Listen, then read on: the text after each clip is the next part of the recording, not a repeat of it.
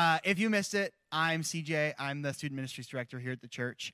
Uh, a few weeks back, we had our annual meeting that we do at the beginning of every year.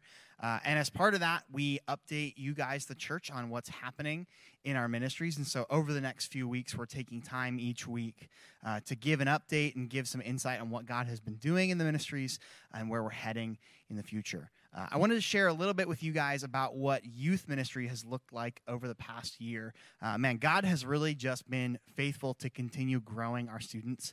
And we've had a few big first things for the year. One of those was we took students to summer camp for the first time. And so last summer in July, we took students up to Hume Lake and just really, uh, for the first time for many of them, had the opportunity to leave their normal life, leave the, the normal busyness of their week, and get up there with God and get away from all the distractions, sit under teaching from the speaker multiple times a day, being worshiping together multiple times a day, bonding with their small groups and getting further into God's word. And it was really just an awesome opportunity to see how God uses experiences like that to continue growing our students. We had three students give their lives to Christ for the first time, as well as three students uh, choose to be baptized for the first time this year. And so, yeah, man, praise God.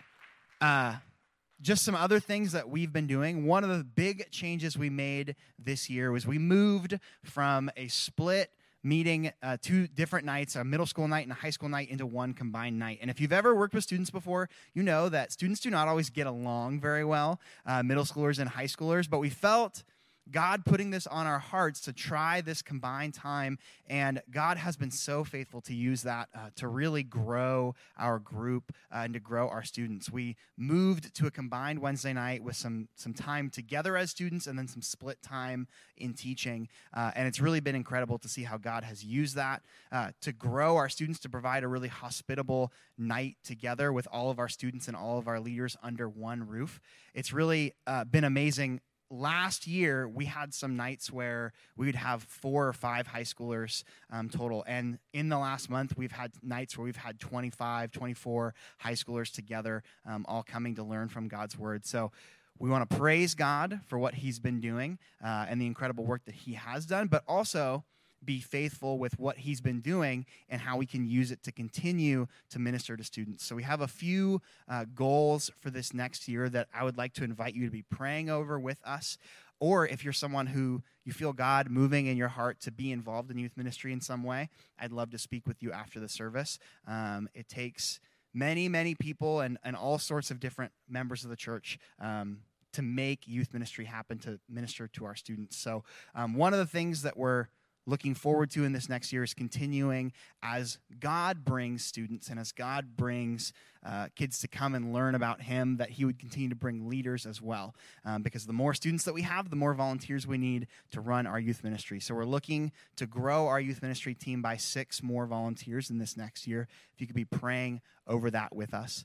Another step that we'd like to take this year is to get our students involved in missions. And so, looking towards a few different missions opportunities that we've been praying over, if you could be praying over that with us. And then, lastly, uh, that we that God would continue to grow our group of students that attend each week so that we can continue sharing the gospel with them uh, and growing their knowledge of God and their relationship with God. So, we want to praise God for all that He's done and look forward to how we can continue to faithfully minister to students this next year. And with that, I'm also going to be reading our scripture this morning. So if you would like to, uh, we're going to be reading out of Luke 16 together, if you'd like to turn together. This is Luke chapter 16, and we're going to start with verse 18. And it says this Everyone who divorces his wife and marries another commits adultery, and he who marries a woman divorced from her husband commits adultery. And there was a rich man who was clothed in purple and fine linen, and who feasted sumptuously every day. And at his, was, at his gate was laid a poor man named Lazarus, covered with sores, who desired to be fed with what fell from the rich man's table. Moreover, even the dogs came and licked his sores. The poor man died and was carried by the angels to Abraham's side. The rich man also died and was buried, and in Hades, being in torment, he lifted up his eyes and saw Abraham far off and Lazarus at his side.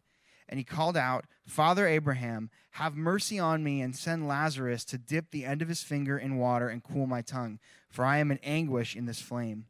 But Abraham said, Child, remember that, that you in your lifetime received your good things, and Lazarus in like manner bad things. But now he is comforted here, and you are in anguish. And besides all this, between us and you, a great chasm has been fixed, in order that those who would pass from here to you may not be able, and none may cross from there to us. And he said, Then I beg you, Father, to send him to my father's house, for I have five brothers, so that he may warn them, lest they also come into this place of torment. But Abraham said, They have Moses and the prophets, let them hear them. And he said, No, Father Abraham, but if it is someone who goes to them from the dead, they will repent. He said to them, If they do not hear Moses and the prophets, neither will they be convinced if someone should rise from the dead. This is the word of the Lord.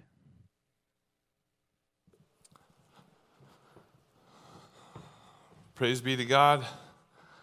As we open the word together and we celebrate the work that God has done through saving those students, Jesus still saves. And as we submit to God's word, um, looking at Jesus and, and how Luke compiles this, it's always interesting when you, when you read Matthew, Mark, Luke, and John because if you're if you're familiar with probably just getting into Genesis and then Matthew, and that's like your two, you know, Old and New Testament, then then you read Luke and you're like, wait a minute, that doesn't always line up with what Matthew was saying on remarriage and adultery. And and why in the world would Luke insert this in the middle of a financial talk? Like Dave Ramsey's financial piece doesn't have an adultery section in in the 9 week or 12 week course. Like where did that come from? Um, maybe we, so we'll get to that in a minute, but in, whenever I study, and I, and I love going through Luke, we're, we're going through it verse by verse, and, and it's always irked me when I go to commentaries and they skip over verses like this. It's like, wait, weren't we, we're talking about money, and we keep talking about kind of money with heaven and hell, but we're talking about hard things. Let's just keep talking about this because this is real life. This is a practical thing. We need to understand why Jesus is teaching on this. And in our context, Jesus saves. And Jesus is teaching, and he's talking about something that is so practical. And Luke is writing this letter to a young believer, Theophilus. So it's written to him, and it's, it's for us to know the heart of God.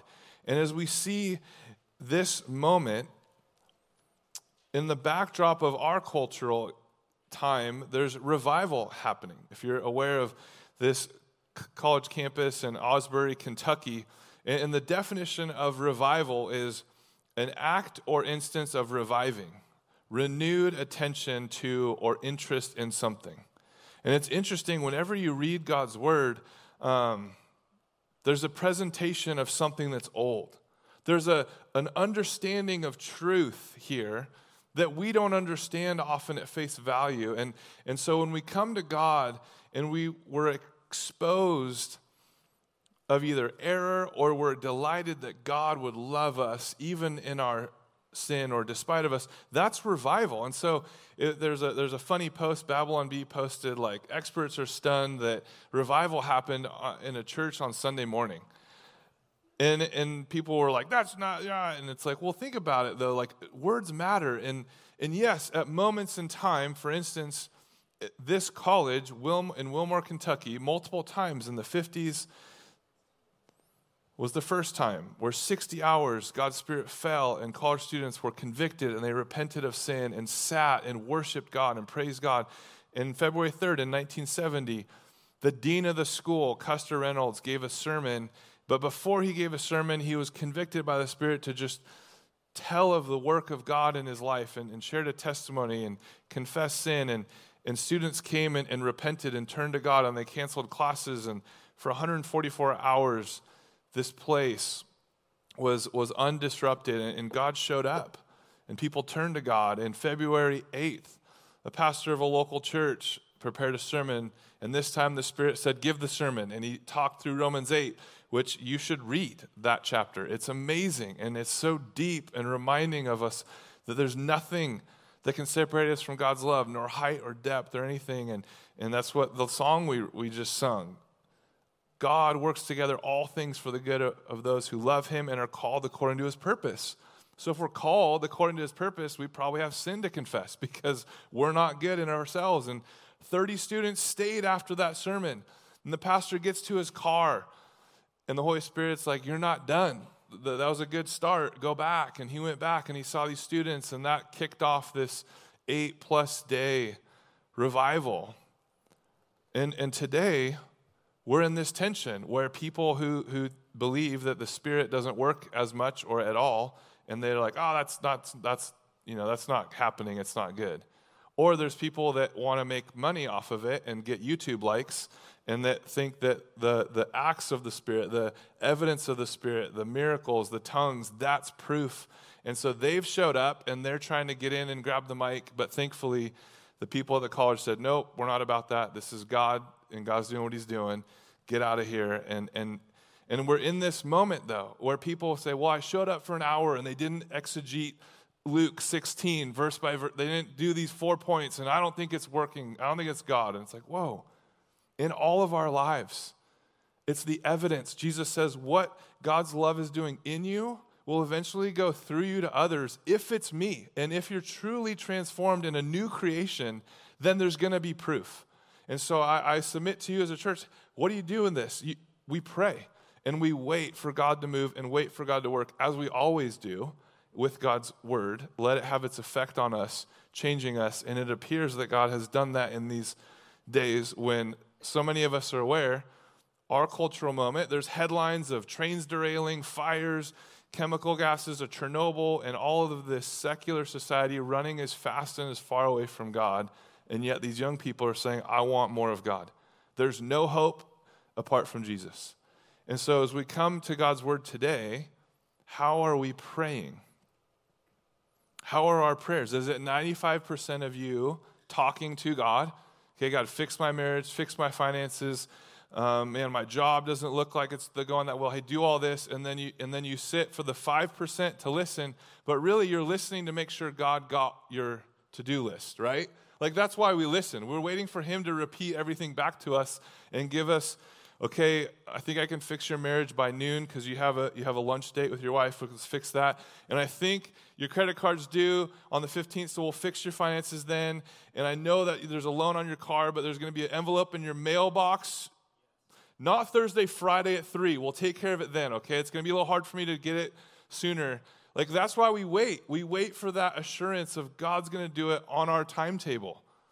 But it's flipped because revival is not something that's left to just the people that are expecting and need this evidence for faith, and it's not dead. Revival is something that's always happened when God's word is read and people repent of their sins. All through the Old Testament and in Nehemiah, it starts in chapter 9 and you keep reading it. And the whole time after that is the people of God saying, Oh my goodness, our whole history, God's been there and we've continued in sin.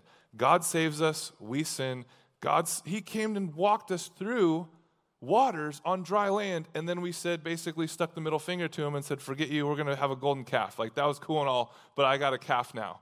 Like, we blew it. And it's because they read God's word and the Spirit of God convicted them that they've been watching too much Netflix on binge and not reading God's word. And they're like, we should, we should read God's word. And hey, we should tell our neighbors about it. And that's how revival continually happens. But it's with the listening of God's word. And so I, I, submit to you, maybe we're not having the revival we ought to have every Sunday because we're not listening first. We're not listening throughout our days. When Paul says pray without ceasing, maybe it's less talking at God and, and listening from God without ceasing. It's that constant openness of, God, what do I do with this? And, and laying before Him our desires because the, the word that God gave me today to share with you, someone maybe needs to hear this, but I, maybe it's just for me, so forgive me if it's just for me, but God does not love the things you love. He doesn't. And, and I think so often, especially in America, we think that the pleasure or our happiness God's so excited about for us. Like, you're going to be so happy when you get this new car. Man, when you get this pay raise, then you'll be happy, and I'm happy for you. That's your pursuit. Or when you get this destination vacation, then you're going to truly get the rest you need, but not, not from me. It's, it's, it's in Tahiti, it's there. Or it's in Hawaii, like whatever that is. But God actually isn't looking for buildings or programs. He didn't choose a building, he chose Abram and called him Abraham and said, I'm going to bless you, and through you, I'm going to bless the world. It was always people. His Holy Spirit was always intended through revival, a refocus on the one God who made us in his image to bear his image more fully with the Spirit of God in us so that the love of God would flow through us. So when we're serious about having more of God, and not having more of God's blessing or more of saying, hey, God, this is a good idea. Get on board with this. But submit to Him and say, okay, God, I want you to move. I expect you to move, and I, I need less of me and less of my desires, and I want more of you. So I'm going to submit to you how I'm feeling and thinking, and it's all about your love filling me up, flowing through me to others. And and it's interesting how this past week, you know, my phone's been blowing up with all the, the news that's spread more widely now. And about the revival in Asbury, and, and I've told people just make sure you cancel your plans for the next eight days. We'll just make sure there's heat, food here, talk to the elders, and we can just stay here. But it's also one of those things where I, I don't know about you, but I always feel like when there's revival or there's confession of sin, it's like we need to praise God and then go tell more people about God.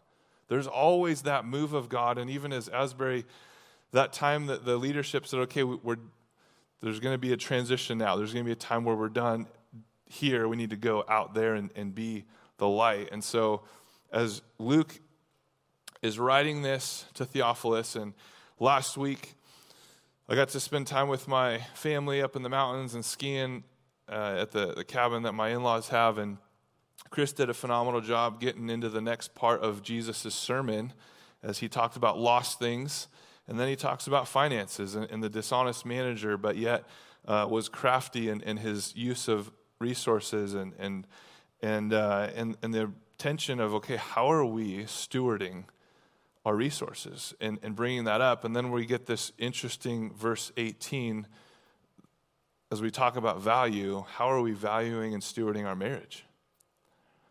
And it seems like it comes out of nowhere but when you think about it, if you've ever thought about your budget, it's always based primarily on your biggest expense a roof over your head.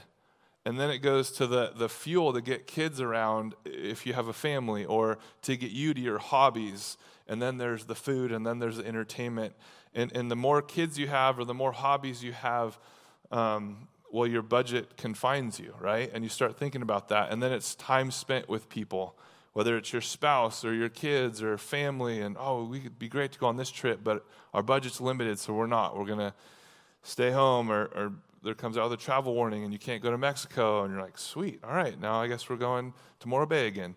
Um, you know, so whatever that is, like, but uh, immediately once you go to finance, you go to your your your your marriage, and so it's not completely out of out of the realm of reality, but culturally, in their cultural moment, similar to ours, sexuality, identity is constantly under attack. And so, from the moment Eve ate the fruit and then gave it to Adam, and Adam blamed her, marriage has always been under attack. When can I leave her? When can I leave him? And, and how do I legally get the exit? And so, while, while Matthew brings this up and says, except for adultery and unrepentant and continual sin, you can't divorce. And Luke says if you divorce someone, that's committing adultery. Because culturally, there was two schools of thought, and, and one of them said if your wife burns your soup, you're free to leave her. If you, if you find anything off putting at all with your, your wife, you can just leave her legally, it's fine. And, and so Jesus was saying, no, you can't, you can't be that foolish and, and, mis, and abusive stewarding that relationship. You can't, if you do that, that is sin. And so that's why Luke is very direct here, and, and, and Jesus' words are very direct because he's addressing this cultural tension of, well, if, if, I find any, if I find out after three weeks my wife wakes up without makeup on before I do, I don't like that, I'm out. If there's any subtle little thing, that's, that is sin. You can't legally do that and think you're still good in God's eyes. And so I know bringing this up, and, and then we get into heaven and hell, there's a lot of hurt and pain uh, surrounding this because there's a lot of marriages that have ended in divorce or remarriages and you're and you're left in that tension of okay Matthew kind of says except for this one thing it's okay to you know in that one condition adultery I can get divorced but now here it says if you divorce and remarry that's adultery it's because the divorce was was like it is now like the no fault just eh, he didn't put his socks away the way I wanted so I left him and it's all about the thought that it's our happiness, right? And our happiness is priority. So I'm not happy, so I can leave. And you know what? God wants me to be happy. And Satan is so, so crafty and meticulous. God said that he wants you to be happy. So leave him and get other people around you, even get pastors to support your, your, your view. But really, God said he wants you to be holy.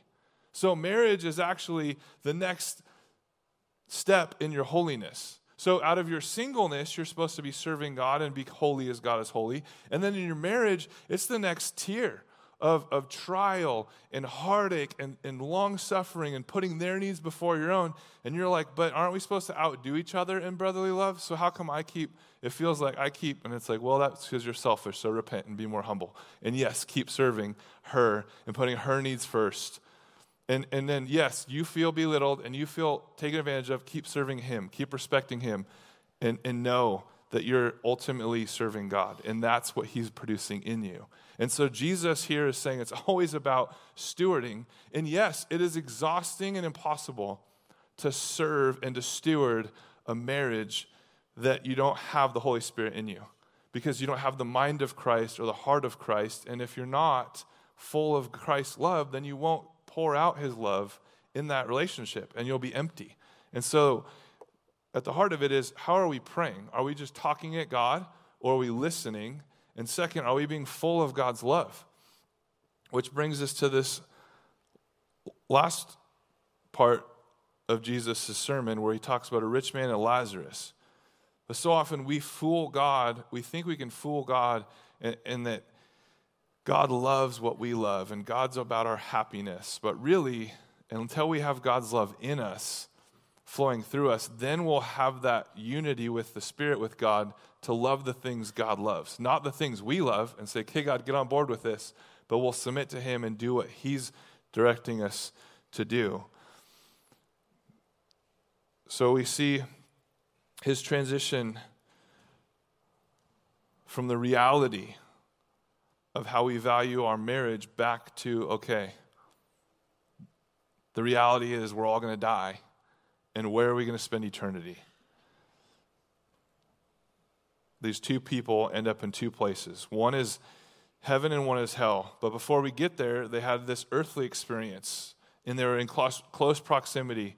He gives this gripping description contrasting these lifestyles. First, there's a rich man and this rich man who was dressed in purple, fine linen, and lived in luxury every day, verse 19 says, This lifestyle of the rich and famous in Rome was literally like a king. This purple, this color of royalty, he wore these garments would have been Phoenician wool dyed in the purple of murex, a rare, expensive sea mussel. And, and next to his skin, he wore byssus, an unusually fine linen from Egypt. So it's like your 2,000 count sheet, you know, Egyptian, whatever. Like that's what he wore under his wool because wool's kind of scratchy. I have a wool flannel. I love it, but it is a little scratchy. So I got to kind of man up before I put it on because I love that nice silky, you know, that'd be, I never thought about that. I was like, oh man, that's pretty. We're an American. I could probably afford a nice silky under shirt. I'm to look into that. And in stark contrast, there's this beggar named Lazarus, who was covered in sores. He didn't have a silky 3,000 count Egyptian under, under his you know, scratchy wool flannel. No, he's barely clothed, just maybe a little Speedo, you know, just barely there, sores everywhere. And this poor guy, he has, he has comfort. He, God provides, okay? The dogs licked his sores. That's Lazarus' comfort. And, and the, the interesting thing is, we picture this beggar on the, the edge of this. You know, there's a, a newer house on the, the back roads to from Itasca to Templeton, and my buddy owned the property, but they built this mansion on it, and they tore the little shack down he was living in when we were kids. And, and I always, it's just like this Venetian, whatever, kind of cool, you know, Middle Eastern, kind of that like gladiator, that road to his house and the trees, you know, and like, oh, that's amazing. They pulled it out of the movie, and I get to drive by it. And it's this beautiful home. And I could just see, you know, because it's tucked back a ways and you can only barely see it, a glimpse as you drive by. And there's a big driveway and then a gate. And, and I, could, I could just imagine that's kind of how offset the house was from the gate where Lazarus laid. But they didn't have like cars you could zoom by. So when you left, it'd have to be either a chariot or you'd walk right by Lazarus, who was laid there. And this illness and mal- malnutrition left him covered in these ulcers that were weeping and this constant hunger. And he wanted a little bite from somebody and maybe the leftovers from the rich guy table. And, and John Nolland is a, is a scholar who studied Luke, and, and he believes that the dogs weren't these you know, dingoes running around or, or little stray dogs, but they're actually dogs of the rich man. And the dogs would come and, and they would have the food, you know, scraps, little crumbs dribbling off into their drool as they licked his wounds.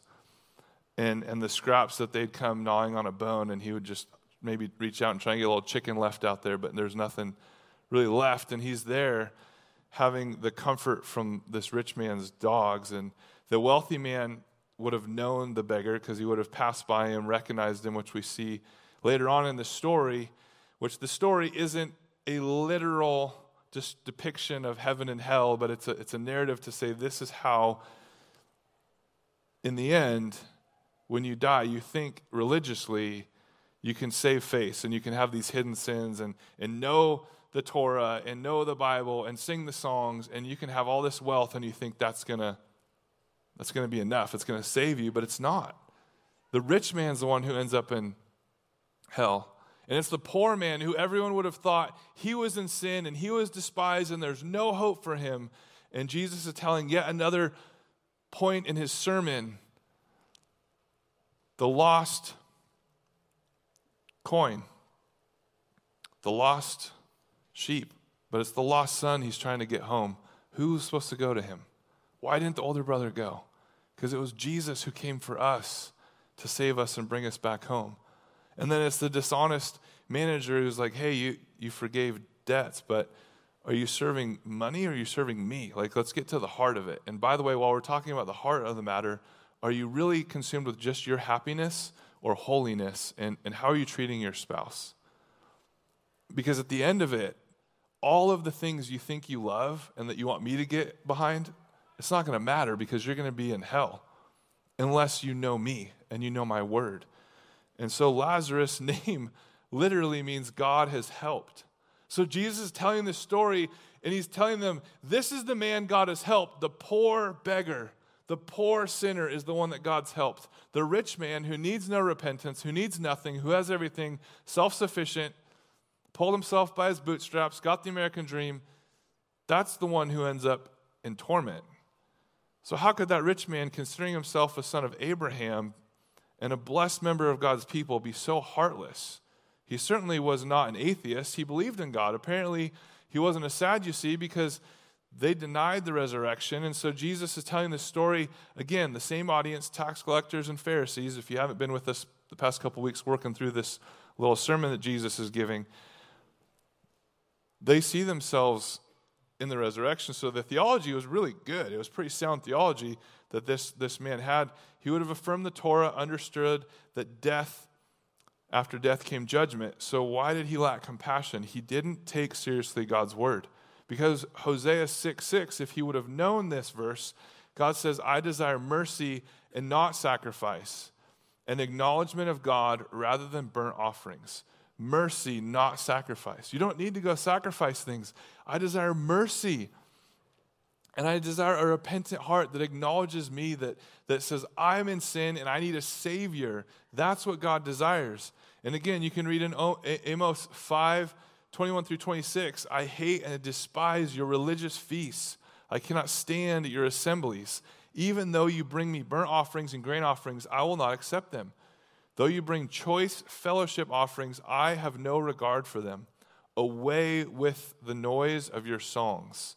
And it goes on, and he continues to say at the end, the pedestal of your idols, the star of your God, which you made for yourselves.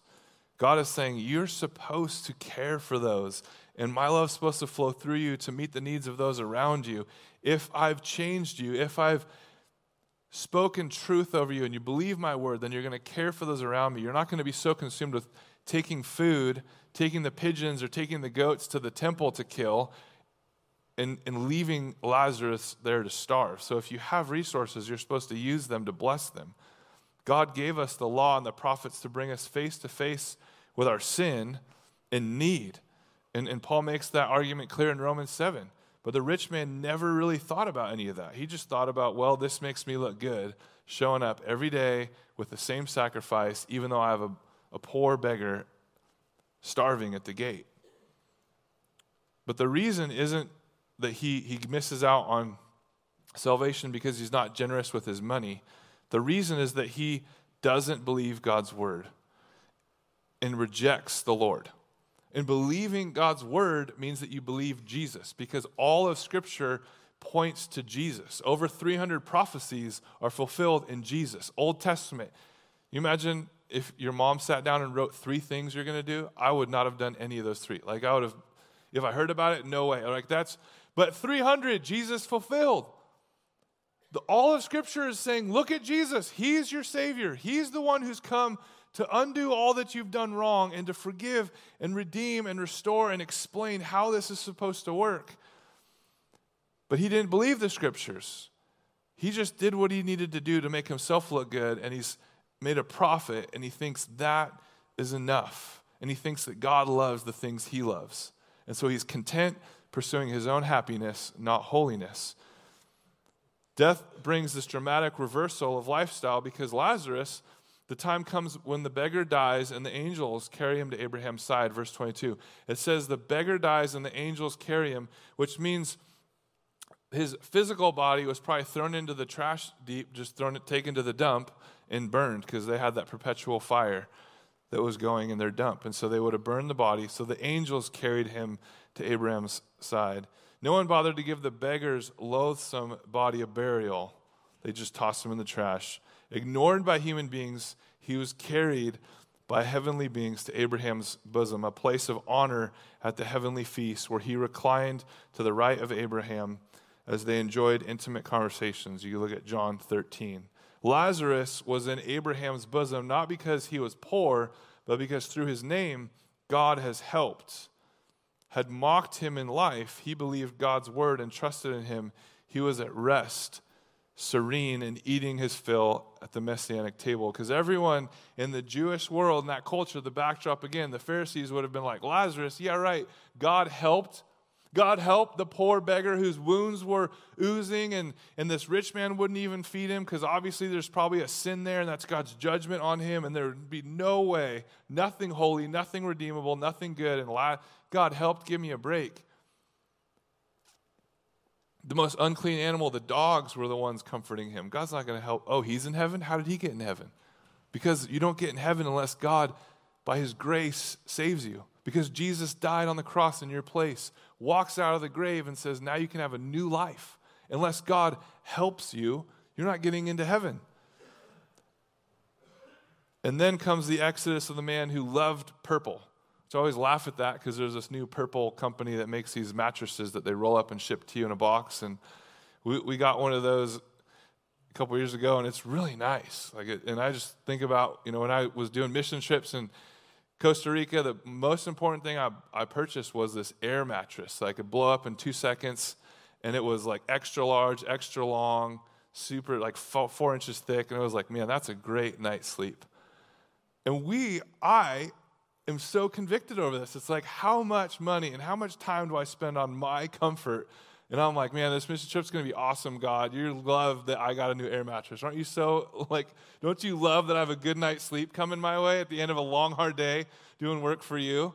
Like, we love things of this world and we love to create this idea that God loves it too. And He's like, no, I, that's not.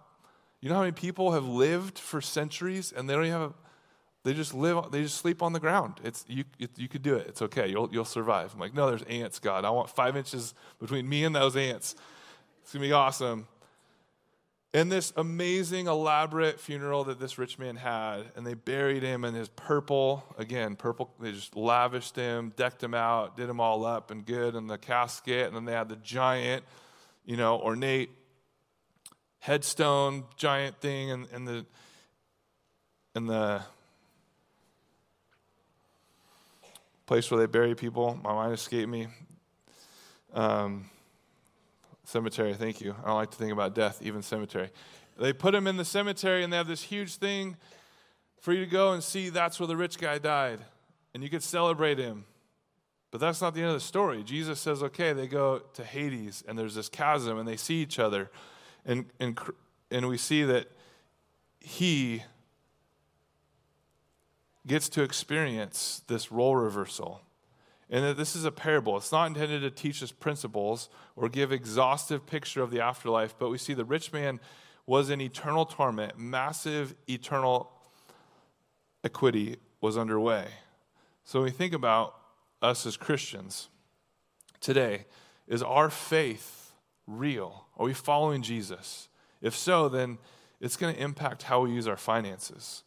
If anyone has material possessions and sees his brother in need but has no pity on him, how can the love of God be in him?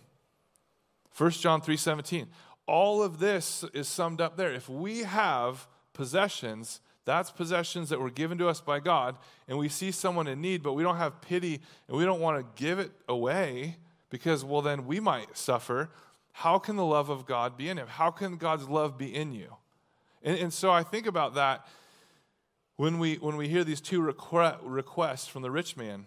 How can God's love be in you today? If you don't see those around you hurting and suffering, and at least pray for them, if not, go, okay, how do I help them? So the rich man's requests are heard this way. First, for his comfort. The rich man pathetically cries across the distance, pleading, Father Abraham, have pity on me and send Lazarus to dip the tip of his finger in water and cool my tongue because I'm because I'm in agony in this fire. Again, it's selfish thinking. He's thinking of himself. He's thinking he can talk to Abraham and say, "Hey, hey Father Abraham, you have many sons. I'm one of them. Send that guy Lazarus, dip his finger that poor guy that was on the edge of my, my road there at the gate, uh, my, I'm kind of thirsty. Can I have a little reprieve? Give him, get some water on his t- finger for my tongue. The arrogance. Jesus is totally just slapping the Pharisee in the face, going, You think you're going to get to heaven? Not only are you not getting to heaven, you're going to be in hell and you're going to be complaining, but no one's listening. No one can respond. You're not going to get anything from it.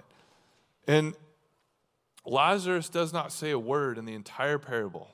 On earth, he did not complain or blame God in this story that Jesus tells. And in heaven, he doesn't gloat or refuse to be the errand boy. There is this just holy, humble silence. And Abraham does the answering, and he says, Son, in your lifetime you received your good things, while Lazarus received bad things, but now he is comforted here, and you are in agony. Verse 25. Abraham was actually really tender in this response, saying, Son, literally my child. He doesn't go, Oh, you filthy sinner, you deserve everything you got, you disgusting. No, he says, Son, yeah, you're right. You did have this genealogy. You did have the resources. You did have every and any opportunity to know the truth, and yet you rejected Jesus. So now you get what you chose. He acknowledged heredity, kinship, but rejected the man's spiritual right to share in the blessing. The rich man exemplified Jesus' woe in the Sermon on the Plain Woe to you who are rich, for you have already received your comfort. That should cause us all the question Woe to me, I've already received my comfort. Or am I using my wealth and my resources to help those around me? How am I leveraging my resources? There's this term downward mobility, which goes against everything American because it's always upgrade, upgrade to the next phone, the next car, the next house, the next spouse, right? You just upgrade, like, ah, oh, that didn't work out, maybe the next one will. No, it's, it's downward mobility. It's I'm going to stay content. I'm going to do more with less. I'm, I'm going to do, I'm going to have less things, less resources that, that are liabilities, and I'm going to use the resources that I have to help those who don't have any. And, and I, I was really struck by that.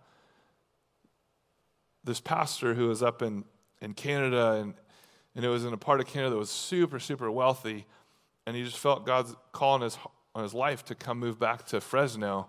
And he, and he went into one of the most in poverty stricken parts of Fresno and just did this house church. And, and it's super dependent upon God to bring in the resources and, and living on that minimal income and, and helping the schools and helping the community. And he's like, yeah, downward mobility.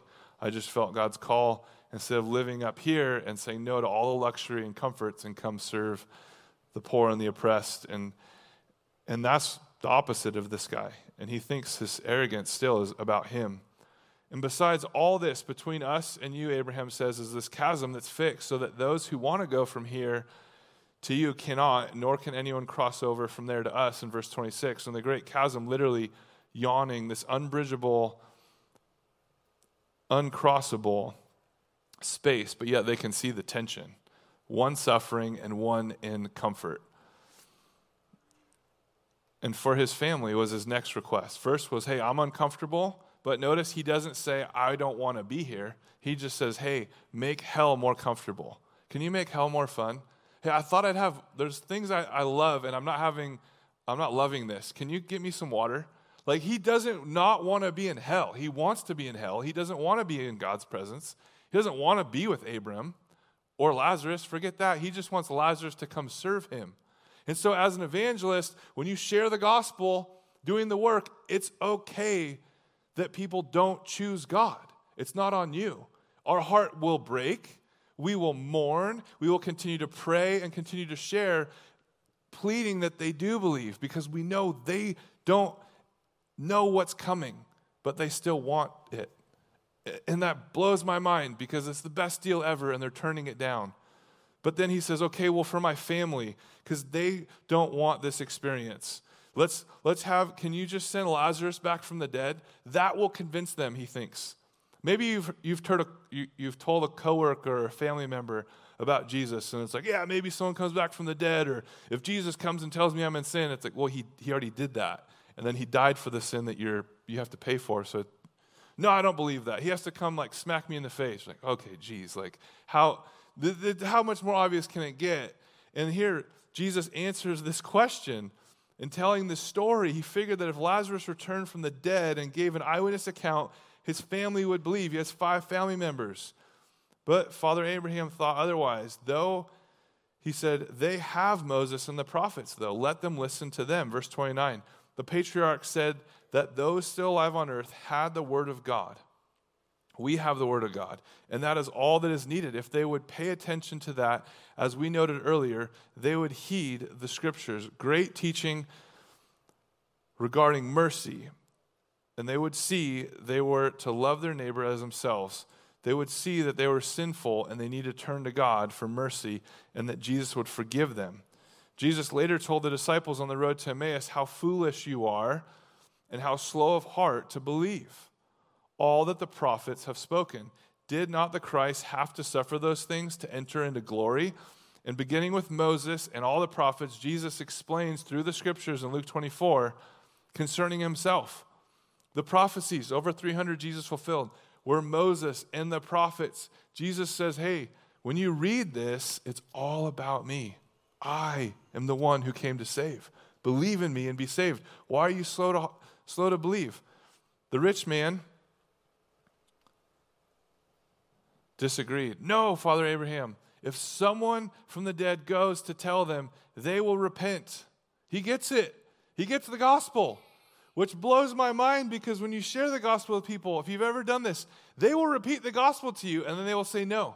Yeah, it's repentance. But I don't want Jesus to be Lord of my life. I just want him to be Savior. I just want him to love the things that I love. Can he be my cheerleader?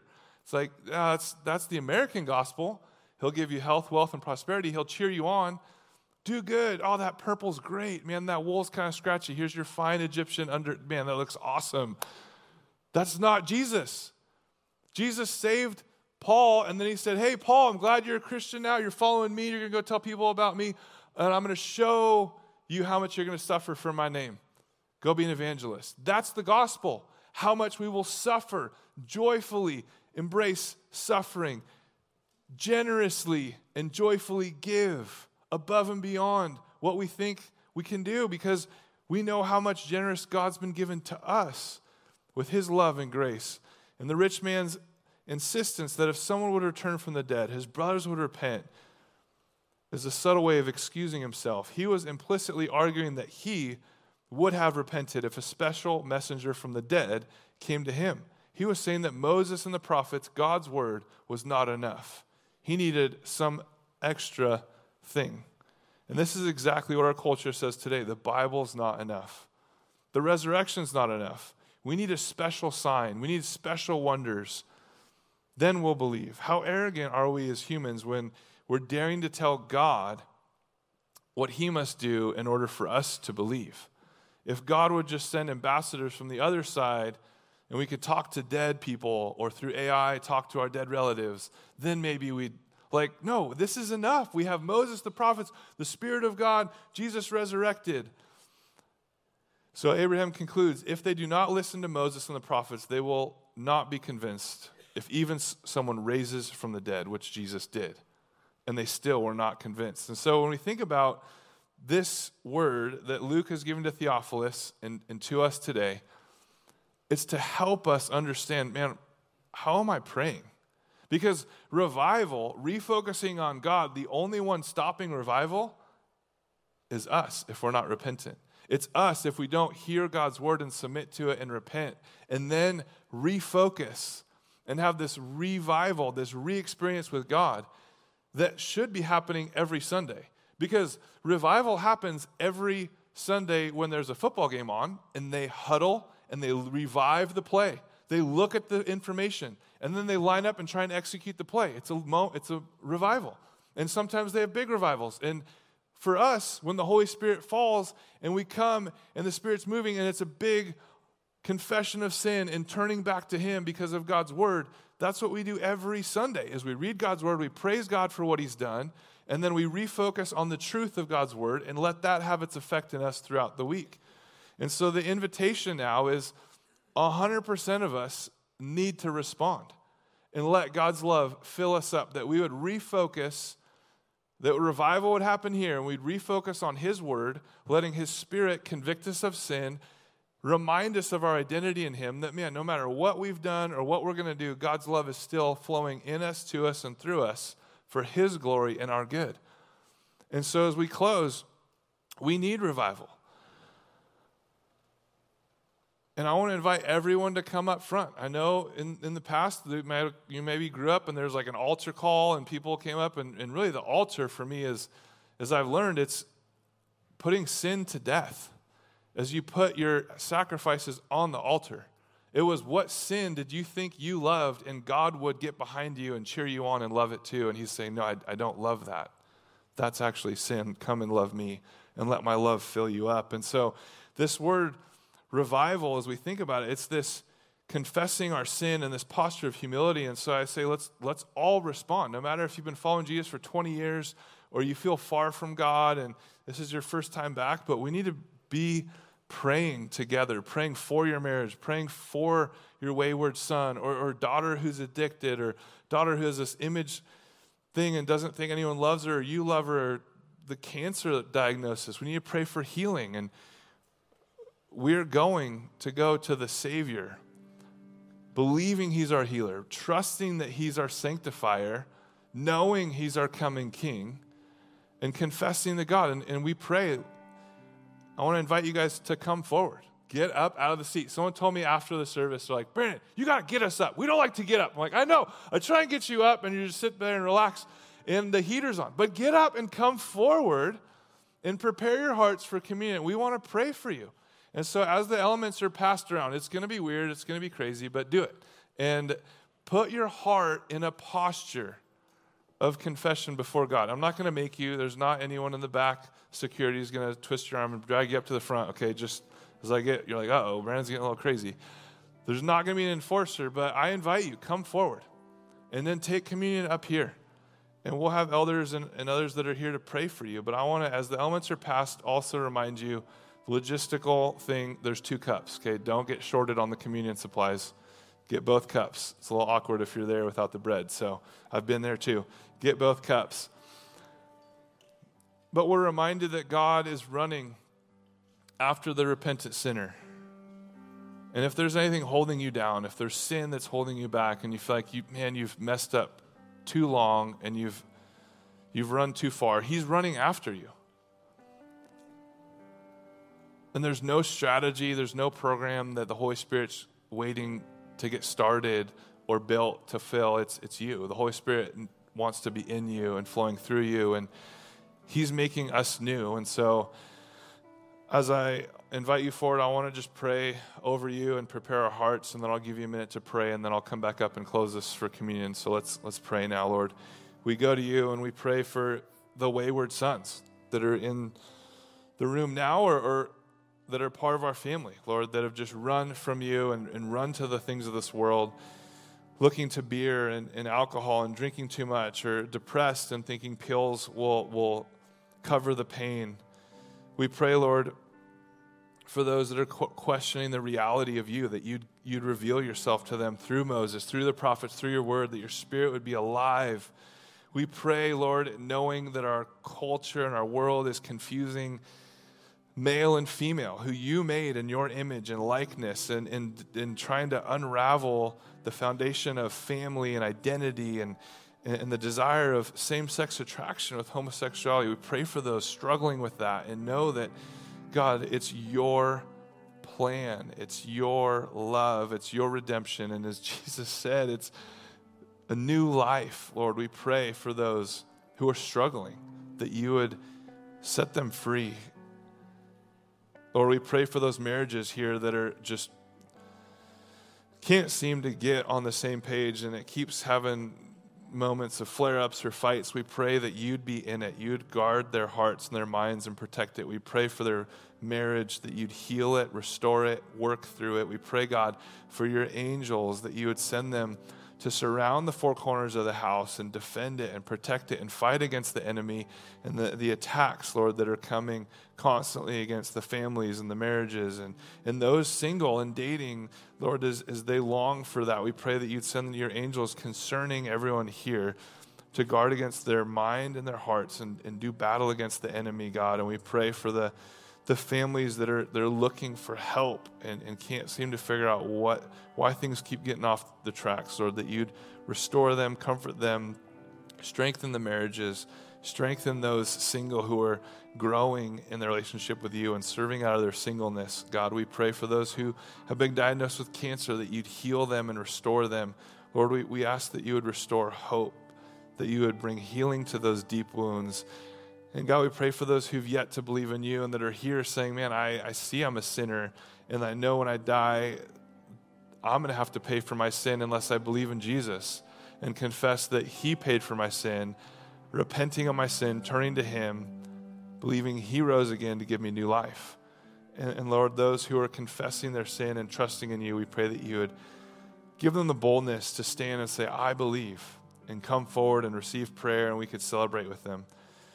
God, we pray as we are here today that we confess so often and, for far too long we've, we've enjoyed the comforts and the loves of this world and, and at times even thought you loved the fact that we were comfortable, but in reality, you long to see us steward the resources and our relationships in a way that brings glory to you and serves those who have needs around us. We pray that we'd be full of your love and overflowing with your love to care and serve those around us. In Jesus' name, amen. I'll give you a minute to pray and then I'll come up and close this with communion.